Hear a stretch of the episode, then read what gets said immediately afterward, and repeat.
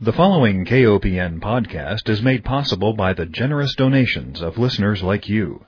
Please consider a donation to listener supported community radio, KOPN. You can donate securely on our website at kopn.org. Hi, welcome to Food Sleuth Radio, where we help you think beyond your plate. I'm Melinda Hemmelgarn, a registered dietitian and investigative nutritionist on a mission to connect the dots between food, health, and agriculture and find food truth. And I am delighted today to welcome my guest, Mr. Bill Wilson. He is a consumer marketing expert with over 40 years of domestic and international experience. He has worked with huge multinational marketing companies, including BBDO International. His clients have included Colgate and Ford, but today we're going to talk about his mission, which is promoting Birds and Beans coffee. He is actually in partnership. He's a co-founder and president of Birds and Beans Coffee LLC. It is the only coffee brand in the United States that solely roasts Smithsonian Migratory Bird Center bird friendly certified beans and we're going to find out what that means. So Mr. Wilson, welcome. Thank you very much. Glad to be here today. Thank you for the very lovely introduction. A little bit flattering. Thank you. Well, it's important that we have a wide variety of guests with multiple backgrounds, and I love that you're taking your really solid marketing experience and putting it towards selling something that's truly important, I think, for the earth. And I don't know how you got started or how you went from pretty high powered marketing work and communications work to focusing now on birds and beans coffee. So why don't you tell me how you made that switch? Sure. Well, I think it was a very natural evolution. First of all, I was lucky enough to be outdoors a lot when I was young, a boy. And I just always loved the outdoors and I loved nature and I loved the birds. And I was also lucky enough when I was married just a short time after my wife and I were married to live in Italy for two years.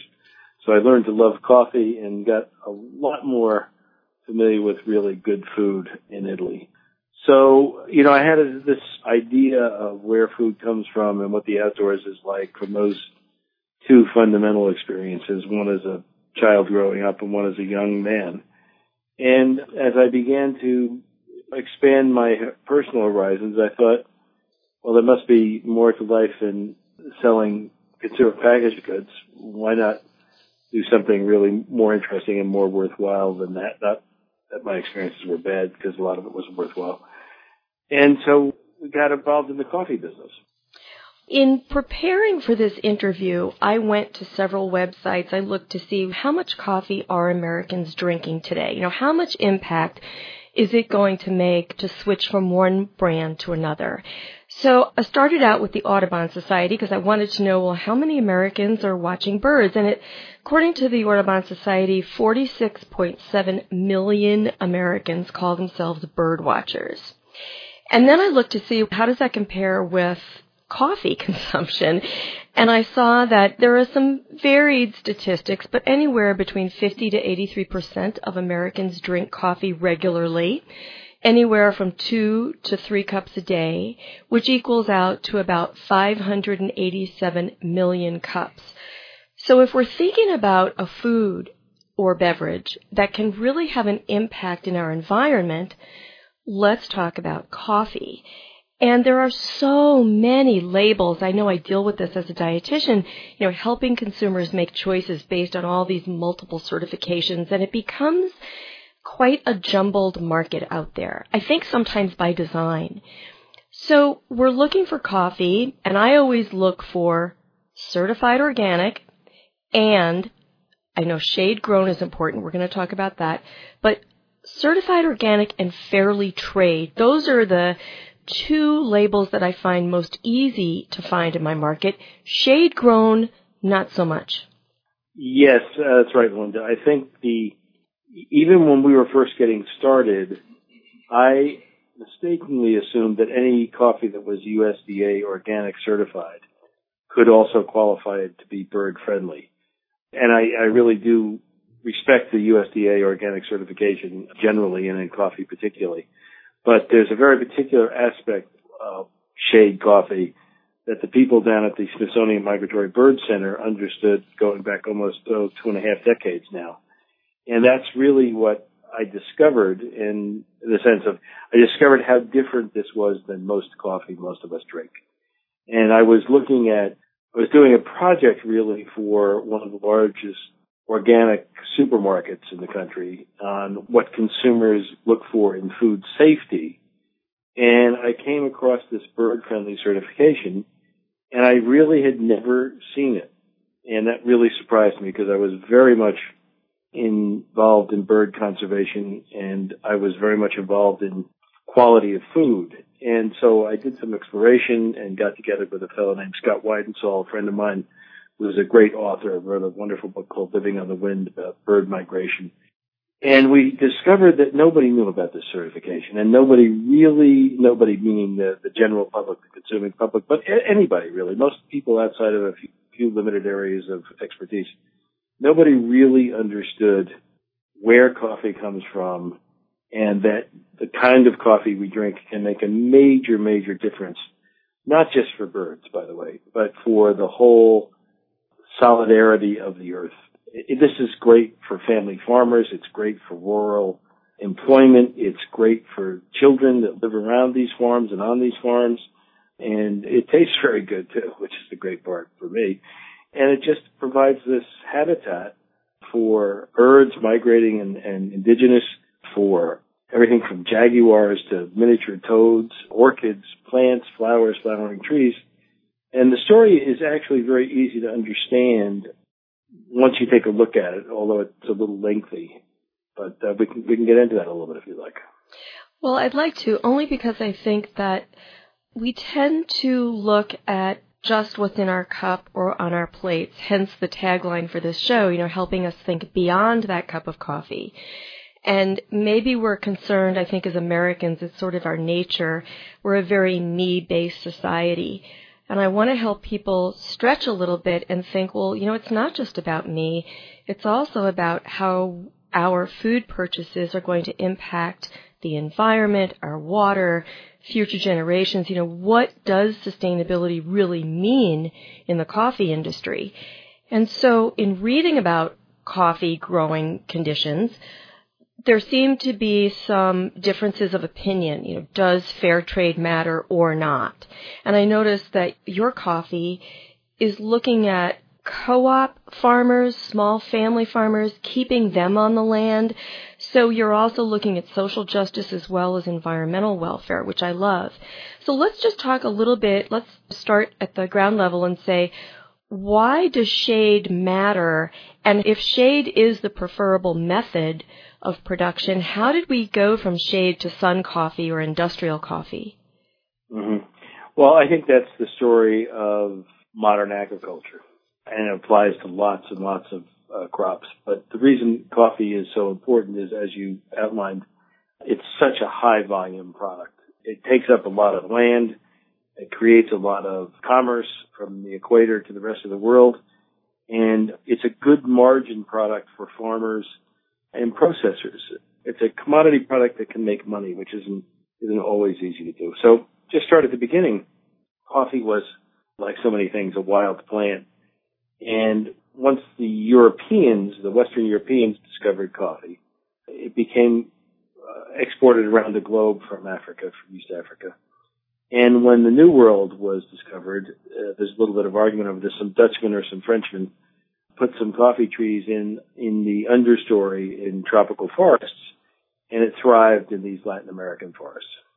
So for centuries, literally, coffee was grown in what was almost a forest. And that's a great way to grow coffee because coffee does not fix nitrates.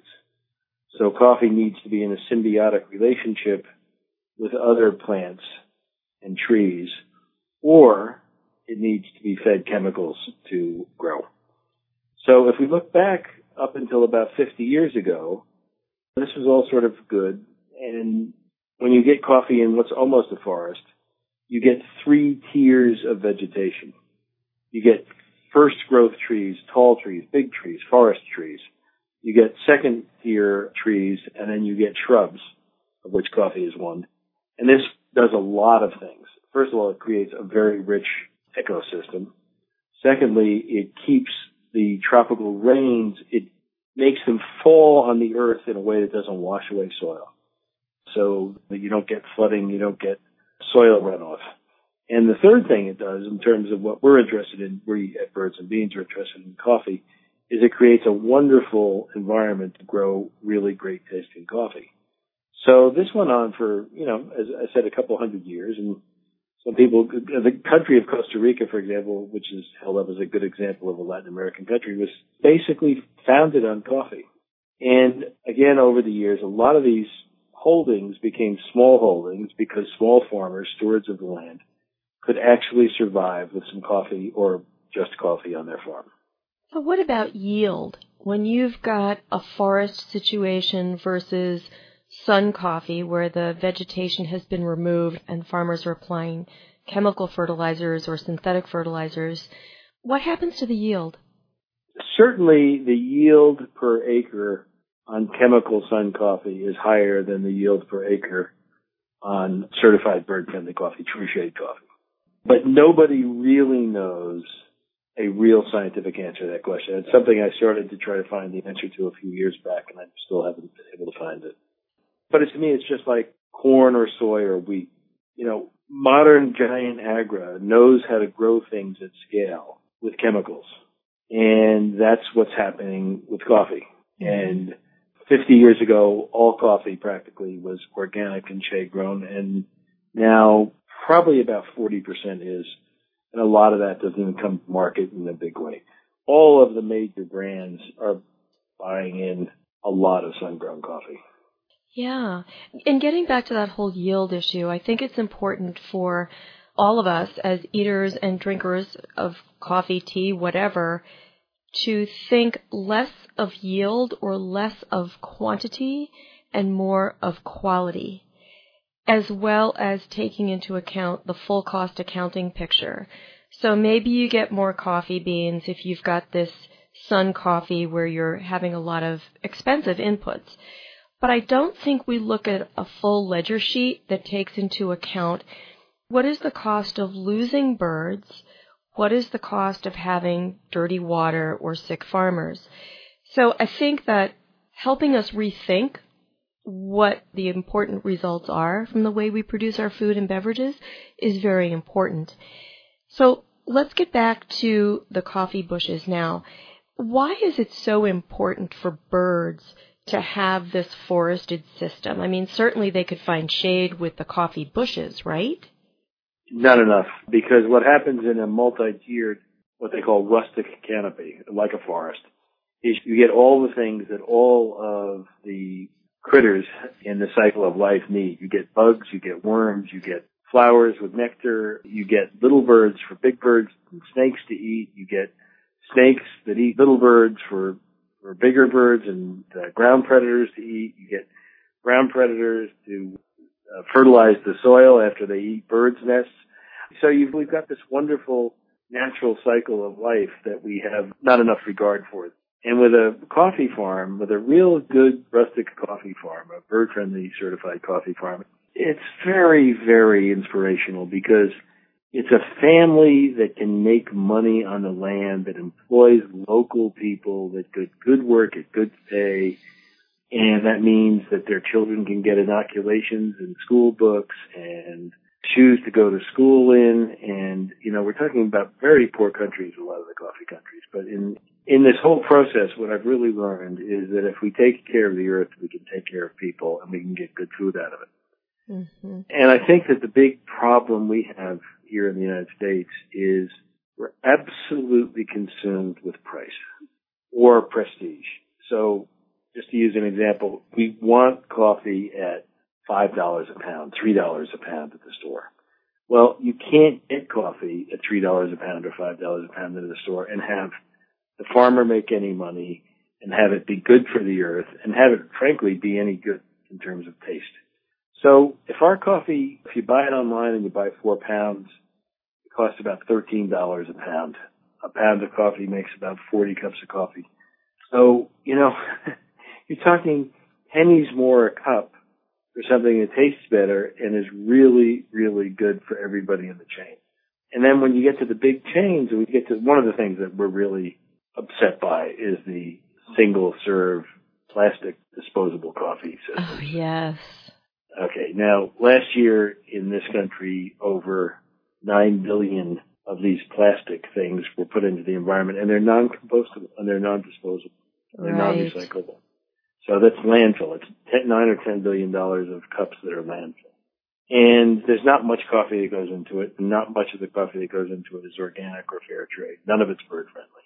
And the farmers aren't getting a lot of money. The, the publicly listed leaders in corner cafes or in the single serve cups, you know, are very proud of the fact that they were able to get their coffee for less money this year than last year Hmm. because the world market for coffee dropped.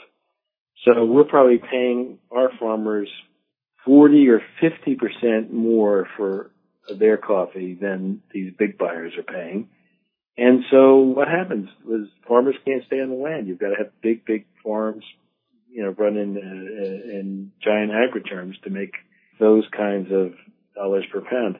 So I think the, the equation really doesn't take in, as you alluded to, the, the, the equation doesn't take in what the real cost of anything is. hmm Listeners, if you're just joining us, you're tuned into Food Sleuth Radio, and we are speaking with Mr. Bill Wilson. He is the co-founder and president of Birds and Beans Coffee LLC. Well, I'd like to get back to that whole idea of cost and being that you have this incredible marketing experience, how do we sell this product to consumers when we seem to have misguided values for whatever reason? We're not thinking on a broader scale. I hate to blame consumers because I think that we're largely uninformed. So education is certainly key. But as a marketer, how do you sell this product that costs more? Yeah. We sell this product on a fact basis because it's a genuine brand. And I think that it, it's taking a long time to get the word out because it's, it's a little bit of a complicated story. We live in an age of information overload and we live in an age of overpromise and underdeliver. So most people are really, it's difficult to get them to pay attention for very long. And we don't have a story, they say in advertising, you know, what's the elevator story or what's the strap line. Right. We don't have a story that's that simple because it's not that simple. And I've been through this now for almost 10 years. How do we get this story simplified? And the answer keeps coming back, well, it's just not a simple story. So how do we get the word out there? We try to do it with as much authenticity as possible. Uh, we have a group of people that talk about bird conservation and feather in or feature bird friendly coffee and that those personal presentations to 20, 30, 50, 100, 150 people make a big difference. So it's sort of face to face marketing. Hmm We use a thing called constant contact with our existing customers to keep them up to date and give them rewards from time to time. And that I think works really well. Uh, we advertise a little bit in places like Birdwatchers Digest, and we work with uh, with conservation groups like the Cornell Lab for Ornithology, American Bird Conservancy, Hawk Mountain Sanctuary down in Pennsylvania, and uh, Vermont Center for Eco Studies in North Branch uh, Nature Center up in Vermont as part of their program to you know what they sell in their shops or what they talk to their to their constituents about. And the beauty of this certification that Smithsonian people have come up with is it's so genuine and it's so platinum that if you buy coffee with this certification on the bag, you know you're really getting good coffee. You know you're conserving birds. You know you're saving forest-like habitat in the part of the world where forest degradation and forest exploitation is rampant. You know you're saving family farms. You know you're saving rural jobs. A lot of the people that are in this country as immigrants are in this country as immigrants because the rural farming industry is disappearing in Latin America. Hmm And so people need to go where there's jobs so they can feed their families. So they go to the big cities and if that doesn't work out, they immigrate to other economic immigration. hmm So, uh, in the coffee zones, you know, you've got this rich tradition of what I call semi-skilled rural workers and family farmers that are really stewards of the land. it's a really fulfilling job to get the story out. So, so how do we market it? We market it by telling the story as in as many places as we can afford to tell the story in a sort of an honest and open way. That's really it. Mm-hmm. Well, I have a copy of the March April 2011 Audubon, and it's a special right. issue, The Cycle of Food, and indeed there is a bird friendly logo with the description of your coffee, and it says that back in 2008, sales of the bird friendly coffee reached more than 3.5 million. What are you up to now? Uh, now, I guess, well, it's, it's doubled between 2011 and 2014, and it must have. So I think total global sales of bird friendly coffee are probably about maybe one half of 1% of the coffee market. Yeah. So that would be, you know, we're getting up around 10 or 12 million dollars of, of coffee in a market that's, you know, it's 200 billion or something like that. Right. So it depends on you, it depends on whether you look at it uh, on-premise consumption, in-store consumption, green bean sales or whatever. So really, we're working with other people like the Smithsonian Migratory Bird Center and other coffee roasters like Cafe Ibis out in Utah to to get in the Cornell Lab of Ornithology and the American Bird Conservancy and our other conservation partners, if we can get this certification up to 2% of the coffee market, we will be able to hold the land that hasn't been converted to Sun Coffee in place. Mm-hmm. I was recently visiting one of the Audubon centers or chapters in South Florida. It's a beautiful all of the Audubon work is so terrific. But now that I think of it, and I learned that each of the Audubon chapters operate independently. This was news to me. And I wonder if there could be, you know, does every Audubon Society chapter sell this coffee? No. No, no, no, no. Very few do. We work with about a, probably a dozen now, maybe 15 local Audubon chapters. Mecklenburg Audubon in South in uh, North Carolina does a great job. The Golden Gate Audubon in uh, San Francisco does a great job. But yeah, they're, they're all doing great jobs. I mean, and so we work, and it's always, and it comes down to one person in the chapter, right, that understands how important this is, and so far it's always well, it's almost always a woman, and she says, "Well, I'm going to get this out in front of our members and get them behind it, and let's see what happens. And, and that, that works. So that, that, that's one of the ways we're growing the business. It's one of the ways we're marketing is going to each of these individual Audubon chapters and talking to the person that's in charge of the conservation committee or the president of the chapter or anybody else that will, you know, take it on.